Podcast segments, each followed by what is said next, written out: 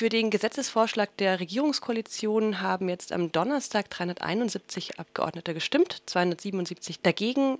Sie haben jetzt angekündigt, eine Normkontrolle prüfen zu wollen. Das heißt, dass das Verfassungsgericht überprüft, ob der geänderte Paragraph 219a tatsächlich verfassungskonform mhm. ist.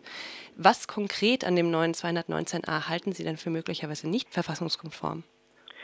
Das Strafrecht ist das letzte Mittel, das schärfste Schwert des Rechtsstaates. Bevor der Staat eine Strafe verhängt, muss immer auch klar sein, wird hier eigentlich strafbares Unrecht begangen. So, nun geht es hier darum, dass eine sachliche Information, die ein Arzt auf seiner Homepage veröffentlichen möchte, um Fragen von Frauen und Mädchen gleich im Voraus im Internet zu beantworten, mit dem schärfsten Schwert des Strafes, Geldstrafe oder gar Freiheitsstrafe geahndet wird. Das geht nur dann, wenn wir es mit Unrecht zu tun haben. Und nun sagt der Gesetzgeber nach dem neuen Gesetz aus der Regierung, wenn es die Bundesärztekammer veröffentlicht oder die Bundeszentrale für gesundliche Aufklärung, dann ist es nicht strafbar, es ist sogar ein gesetzlicher Auftrag, solche äh, Informationen zu veröffentlichen. Wenn genau das Gleiche der Arzt auf seiner Seite veröffentlicht, ist es strafbares Unrecht. Das ist absurd. Und deswegen bin ich mir im Zweifel, ob hier das Strafrecht das richtige Mittel ist. Und wenn das nicht der Fall ist, dann ist das eine verfassungsrechtliche Frage. Der Staat darf nicht einfach politische Fragen mit dem Strafrecht ahnden. Das ist einem Rechtsstaat untersagt und deswegen wollen wir das verfassungsrechtlich prüfen lassen. Der Knackpunkt an der Sache ist ja, dass die sachliche Information eine Straftat darstellen soll. Und das war aber schon vorher der Fall, vor der Gesetzesänderung jetzt.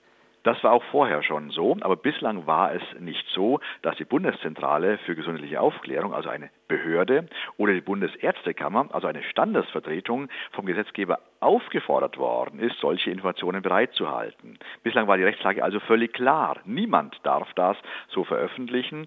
Äh, der äh, Schwangerschaftsabbrüche anbietet, anpreist oder ankündigt. Und jetzt ist es so, dass äh, bei der Bundesärztekammer genau die gleiche Information veröffentlicht werden darf, die der Arzt nicht veröffentlichen darf. Ich sage es nochmal ein bisschen anders. Wenn der Arzt auf die Seite der Bundesärztekammer verlinkt, ist er straffrei. Wenn er genau die gleiche Information, auf die er verlinkt, auf seiner Homepage veröffentlicht, genau der gleiche Text, dann ist er strafbar. Und das ist grotesk. Sie haben jetzt eine Prüfung dieses Normenkontrollantrags angekündigt. Ähm, wie weit ist denn diese Prüfung vorangeschritten, beziehungsweise was ist denn unklar noch? Das sind komplizierte Fragen. Es muss die, die Zulässigkeit beantwortet werden, es muss die Begründetheit geprüft werden äh, und am Ende brauchen wir auch 25 Prozent der Abgeordneten des Deutschen Bundestages, die wir, glaube ich, schon erreichen können, äh, mit Abgeordneten aus äh, der Fraktion der Linken, der Grünen und natürlich der FDP. Aber dann muss der Antrag auch mal fertig sein. Wir brauchen ein kleines Gutachten, das löst auch Kosten aus, die wir aufbringen müssen. Und anhand dieses Gutachtens, mit dem wir die Erfolgsaussichten einer solchen Kontrollklage Frage äh, prüfen wollen, äh, müssen wir dann auf die Abgeordneten zugehen und äh, eine hinreichende Anzahl von Abgeordneten sammeln, die sich beteiligen, auch an den Kosten beteiligen für einen solchen Normkontrollantrag. Das braucht alles ein bisschen Zeit, das wird nicht ganz schnell gehen können. Das Bundesverfassungsgericht hat sich ja in der Vergangenheit nicht gerade progressiv beim Thema Abtreibung geäußert, beispielsweise 1993, als der parlamentarisch gefundene Kompromiss auch mit Hilfe der FDP wieder gekippt wurde. Warum sollten wir jetzt unsere Hoffnung in das Bundesverfassungsgericht legen?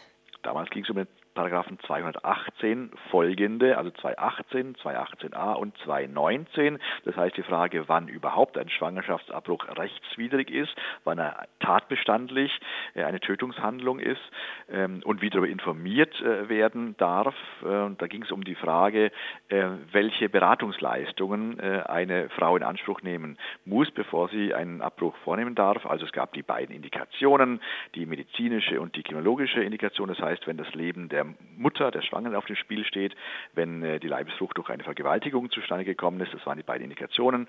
Oder eben, wenn nach Inanspruchnahme einer Konfliktberatung innerhalb der ersten zwölf Wochen, Wochen seit der Empfängnis abgetrieben werden soll. Das, das war die Thematik damals, um die es ging. Es ging also um den Schwangerschaftsabbruch selbst und die Schwangerenkonfliktberatung. Es ging damals nicht um den 219a, nicht um die Information bezüglich äh, der Frage, welcher Arzt einen Abbruch vornimmt. Das heißt, diese Thematik ist damals gar nicht behandelt worden. An dem 218 folgende, also einem Lebensschutzkonzept des Paragraphen 218 folgende Strafgesetzbuch, würde ich persönlich auch nicht rütteln. Diesen Kon Kompromiss hat dieses Land, diese Gesellschaft in einem schwierigen, jahrzehntelangen Diskurs gefunden. Hier geht es nur um Informationen über den Schwangerschaftsabbruch durch den Arzt, nur um den 219a. Und dieser 219a ist kein elementarer Punkt, kein wichtiges Modul des Lebensschutzkonzeptes. Wenn man den 219a streichen würde, komplett herausnehme aus dem Strafgesetzbuch, würde sich am Lebensschutzkonzept gar nichts ändern. Ein Teil des Gesetzes sieht ja vor, dass die bessere Information für Schwangere dadurch gewährleistet sein soll, dass Ärztinnen und Ärzte, die Abtreibung vornehmen, ähm, auf eine Liste gesammelt werden. Die wird äh, monatlich aktualisiert und soll im Internet zugänglich sein. Kritik daran wird jetzt geäußert, weil das nicht nur zur besseren Information der Frauen dient, sondern auch für die AbtreibungsgegnerInnen, die explizit Ärztinnen und Ärzte einschüchtern wollen, indem sie vor Praxen demonstrieren und so weiter. Welche Maßnahmen zum Schutz äh, dieser Ärztinnen und Ärzte sind sind denn unter diesem neuen Gesetz eventuell auch möglich? Äh, da, da, findet sich nicht viel äh, zu diesem Punkt im Gesetz, aber Sie sprechen einen wichtigen Punkt an. Natürlich haben wir Fälle, äh, dass Ärztinnen und Ärzte die Schwangerschaftsabbrüche vornehmen und ankündigen, äh, zum Opfer von Demonstrationen vor ihren Praxistüren äh, werden. Äh, da werden die Ärzte und es werden auch die Frauen eingeschüchtert. Auch das darf nicht sein. Das ist aber eine polizeirechtliche Frage. Natürlich muss unterbunden werden, dass ähm, auf öffentlichem Gelände, auf Gehsteigen, auf Straßen auf Plätzen vor solchen Praxen sich Menschen versammeln und versuchen, ähm, diese, diese ärztliche äh, Handlung zu äh, unterbinden und die Frauen und die Ärzte einzuschüchtern. Das müsste eigentlich mit den Mitteln des Polizei- und Ordnungswidrigkeitenrechtes unterbunden werden. Das heißt, Sie sind dafür, diese Liste prinzipiell zu haben, aber die Behörden dazu zu ermächtigen, solche Demonstrationen und so weiter zu unterbinden. So ist das. Die Listen sind nicht per se schlecht. Es steht natürlich auch einem Arzt frei, sich auf die Liste setzen zu lassen. Das muss er ja nicht tun. Ähm, er kann dem auch widersprechen aus datenschutzrechtlichen Gründen. Auch da ist nochmal ein bisschen nachjustiert worden. Das finde ich auch richtig. Ähm, aber im Endeffekt haben wir bei der ganzen Diskussion jetzt, die wir über ein Jahr geführt äh, haben, einen, einen Minimalkompromiss gefunden, der eigentlich gar nichts bewirkt hat, der grotesk ist.